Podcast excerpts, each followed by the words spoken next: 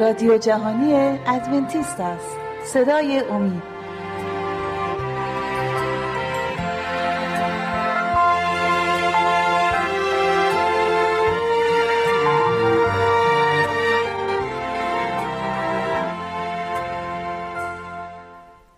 به نام خداوند بخشنده مهربان. دوستان عزیزی که امشب به این برنامه صدای امید گوش می‌دهند خوش آمدند ما هر چقدر که راجع به محبت خدا نسبت به بشر صحبت بکنیم کم صحبت کردیم. کتاب مقدس میفرماید که خدا محبت است و محبت او در همه چیز نسبت به ما ظاهر شده. اولا انگیزه خلق کردن بشر محبت الهی است. یعنی خدا چون انسان رو دوست داره او را خلق کرده. و مایلی که انسان از اراده الهی پیروی بکنه و به سعادت ابدی دست بیابه. و با اینکه انسان در این راه تمرد کرد و از فرامین الهی سرپیچی کرد بازم خدا با محبت بیکرانش مفری راه نجاتی برای انسان مهیا نمود. و این راه نجات توسط عیسی مسیح عملی گردید. به همین ترتیبه که آیه بسیار زیبای یوحنا باب سایه 16 به نظر ما میاد که میفرماید زیرا خدا جهان را آنقدر محبت نمود که پسری یگانه خود را داد تا هر که بر او ایمان آورد هلاک نگردد بلکه حیات جاودانی یابد. آیا در نظر دارید که این آیه چه نکات بسیار عالی رو در سطح بسیار عالی به ما نشان میده. زیرا خدا خدا عالی ترین محبت کنندگانه جهان را این محبت شامل تمام جهان شد. آنقدر محبت نمود این قدر و قیمتی که برای محبت او بتوانیم حساب کنیم نیست. بیپایانه که پسر یگانه خود را داد. یعنی عالی ترین هدیه‌ای که می‌تونست به بنی آدم بده خدا داد تا هر که دعوتی است که تمام اعضای خاندان بشری رو در خود می‌گیره به او ایمان آورد. یعنی افضلترین عالیترین تصمیمی که یک عضو خاندان بشری می‌تونه بگیره هلاک نگردد. این عالیترین نجات از مخوفترین و بدترین سرنوشت هاست بلکه حیات ابدی یابد و این افضلترین عالی ترین هدیه است که انسان می‌تونه دریافت بکنه. بنابراین می‌بینید که محبت خدا پایان و سرحدی و انتهایی نداره. اما اجازه بدید یکی از تجربیات انسانی رو براتون نقل کنم که ببینید چگونه وقتی ما انسان ها اجازه میدیم این محبت می‌تونه در زندگی ما هم تجلی پیدا کنه.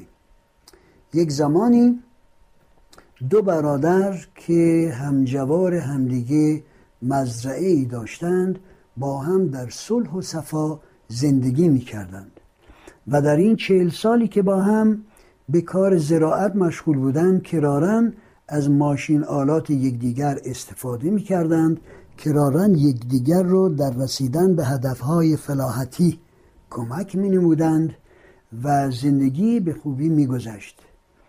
ولی یک روز یک مختصر مشکلی پیش آمد و این مختصر مشکل رو اجازه دادند که کم کم و به شکل تدریجی اوج بگیره تا اینکه یک روز واقعا با یکدیگر مشاجره کردند و حرفهای نامربوطی به هم زدند. برادر کوچکتر برای اینکه ناراحتی برای بزرگتر ایجاد کنه آمد یک جویباری رو نسبتاً وسیع در بین دو قطعه زراعتی راه انداخت و جویبار را چنان عمیق نمود که آبی که درش روان بود ممکن نمی ساخت که انسانی از این جویبار بگذره و به قطعه دیگری بره. برادر بزرگ از این مسئله خیلی ناراحت شد البته. اما یک روز ناگهان در خونش را کوبیدن و وقتی در را باز کرد در اونجا نجاری رو دید که با وسایل نجاری جلوی در ایستاده. نجار به او گفت من به دو سه روز کار احتیاج دارم. اگر در این مزرعه شما کاری دارید که یک نجار بتونه انجام بده استدعای من اینه که اجازه بدید چند روزی من اینجا کار کنم. برادر بزرگ فکری به خاطرش رسید. گفت خیلی خوب که شما به من ارجاع کردید. من یه کاری در پیش دارم که به این برادر کوچکشر باید درسی بدم. این مزرعه مقابل رو که می‌بینید مال برادر کوچکتر من هست.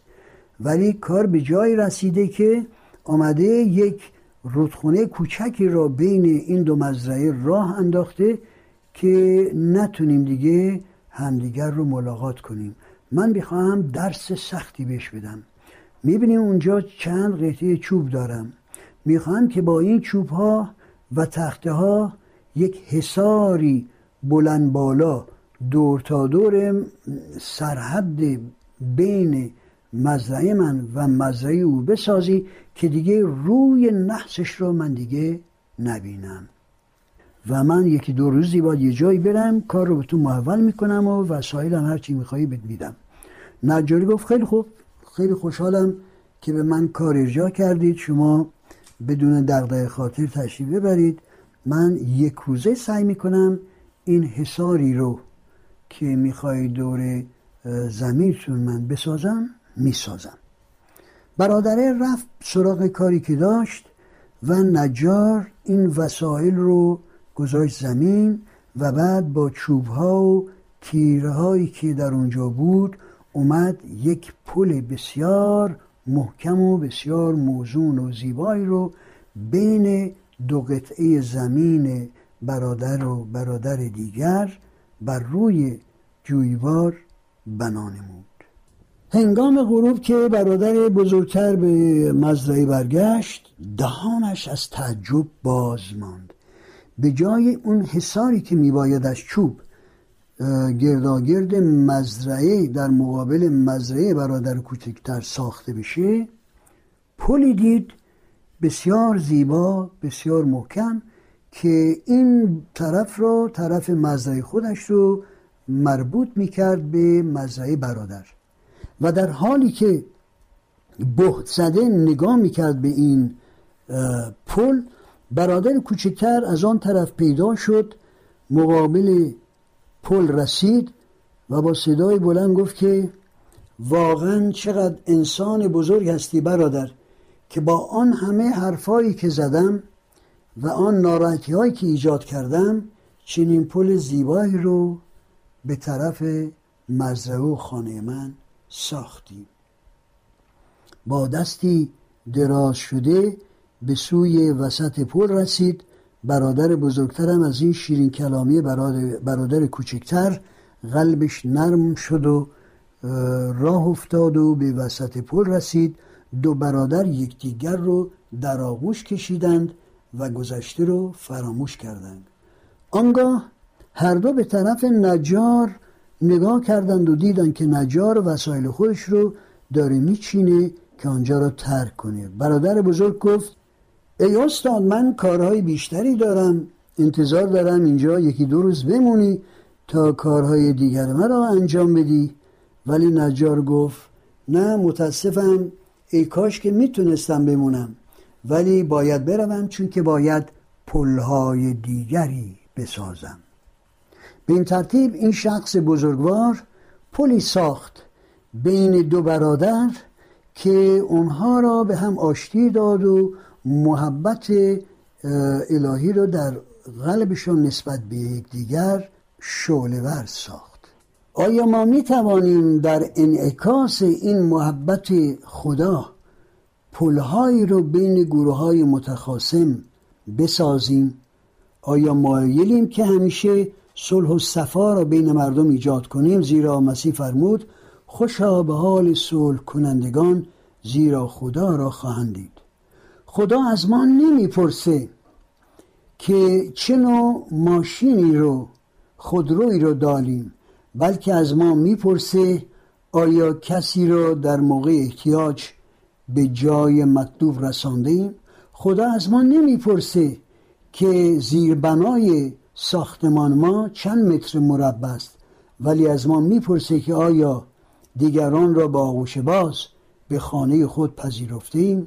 خدا از ما نمی‌پرسه که چه لباسهایی رو در قفسه داریم بلکه می‌پرسه آیا شخص اوریانی را لباس پوشانده ایم خدا از ما نمی‌پرسه که آیا دوستان زیادی داریم یا خیر ولی خواهد پرسید که آیا سعی کردیم دوستانه با مردم رفتار کنیم؟ خدا از ما نمی‌پرسه با چه نوع اهل محل شما زندگی می‌کنید بلکه می‌پرسه که آیا رفتارتون با همسایگانتون مقبول خداست؟ خدا هرگز نمی‌پرسه که چشم شما چه رنگی. ولی می‌پرسه که آیا شخصیت و سیرت شما قابل قبول همه هست؟ خدا از شما نمی‌پرسه که چرا در قبول کردن برنامه نجاتی که او مهیا نموده این همه تعلل کردید و به تأخیر انداختید تصمیمتان را. ولی هرگاه تصمیم بگیرید شما را با محبت بیکرانش به آغوش خود میپذیره. بنابراین چه خوشبختی خواهد بود که ما این محبت الهی رو بتونیم در قلبمون منعکس کنیم و توسط این محبت مردم بشناسند که ما او را چون پدر آسمانی قبول کردیم و قلب و زندگیمون را به او سپردیم و او را محبت داریم. زیرا مسیح فرمود از اینکه یکدیگر را محبت کنید خواهند دونست که شما شاگردان من هستید. Thank you.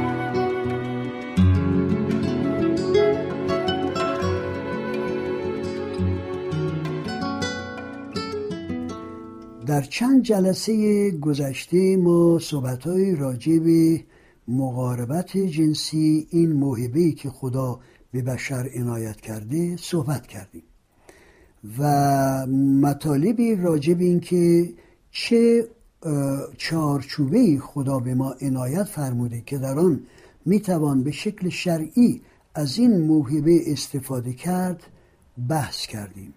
اکنون به اینجا رسیدیم که تمتع از این موهبه را در چارچوب ازدواج نگاه بکنیم و ببینیم چه مفهومی برای شوهر و زن این موهبه داره اگر به شکل صحیح و به شکل رضایت بخش از این موهبه استفاده بشه.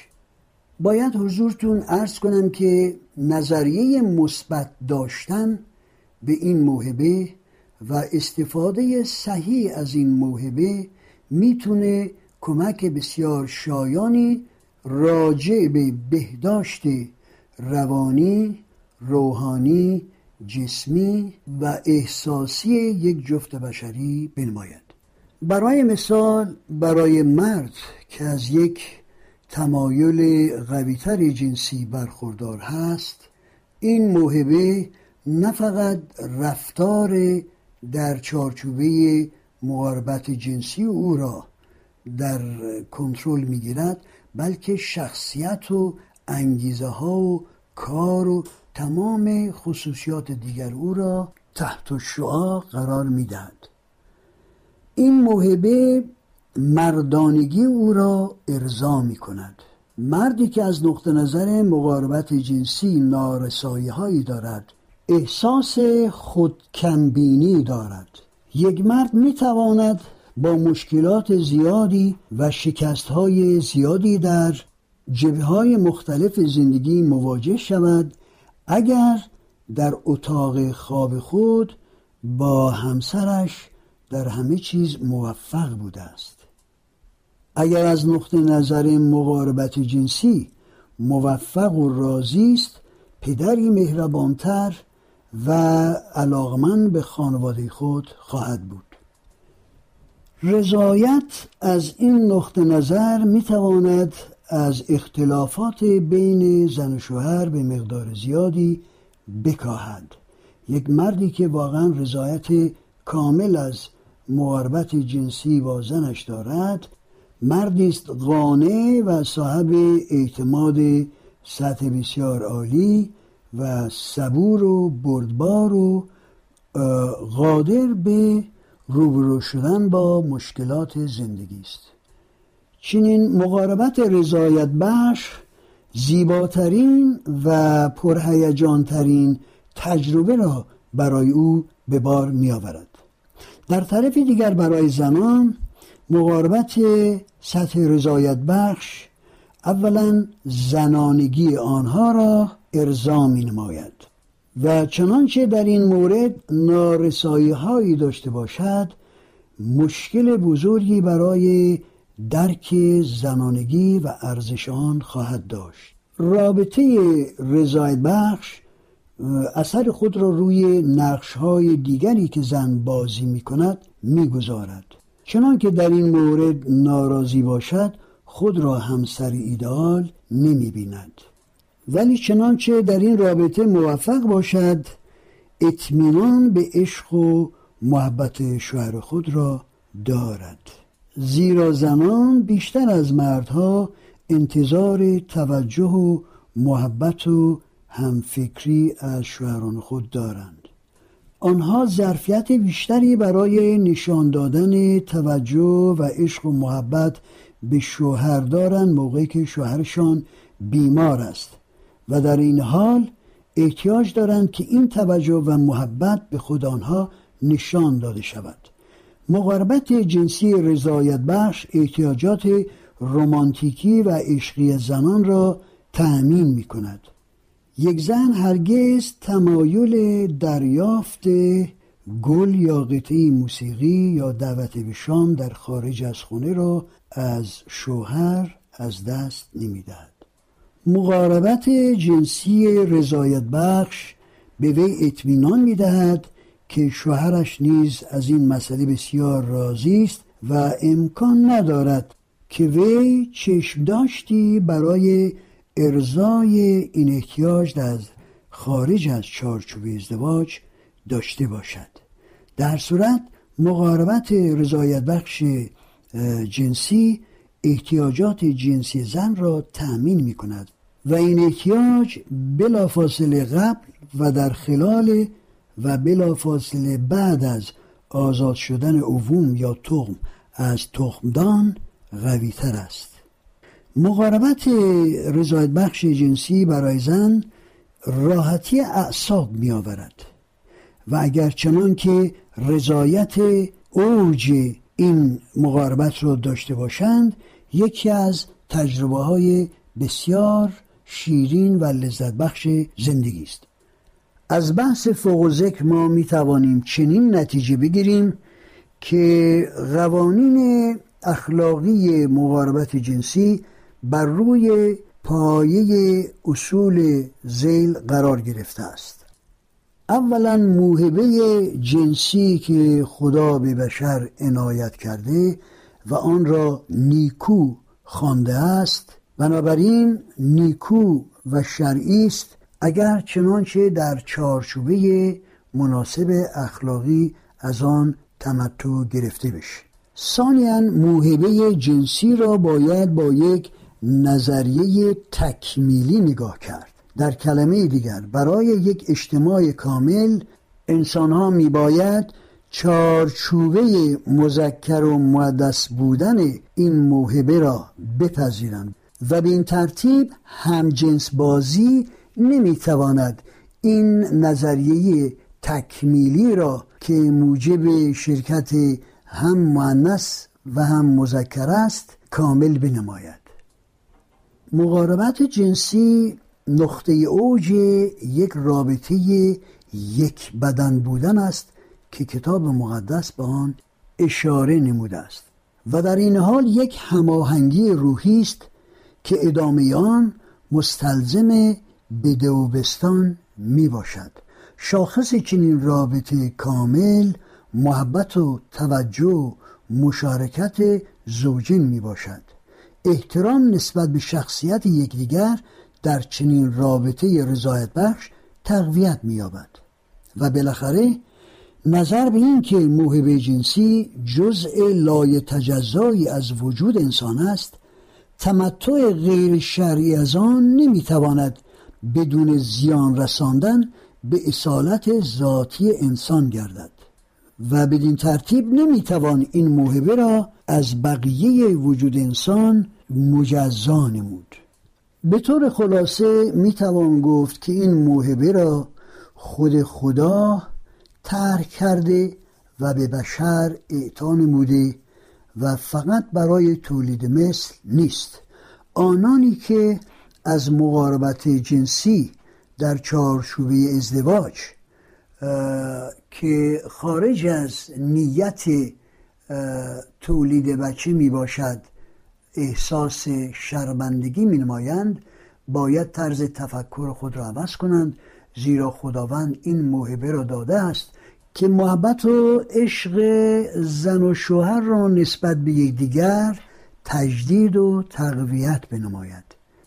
و بنابراین لازم است که حتی کودکانمون رو در مقطعهای مختلف تحصیلیشان ایده های کاملا سالم و درست راجع به این موهبه خدادادی بدهیم تا اینکه یک نظریه سالم نسبت به آن داشته باشند و بتوانند چه از نقطه نظر مشکلاتی که قبل از ازدواج براشون پدیدار میشه و چه از نقطه نظر ارزای این احتیاج در چارچوبه ازدواج از معیارهای خدادادی پیروی بنمایند.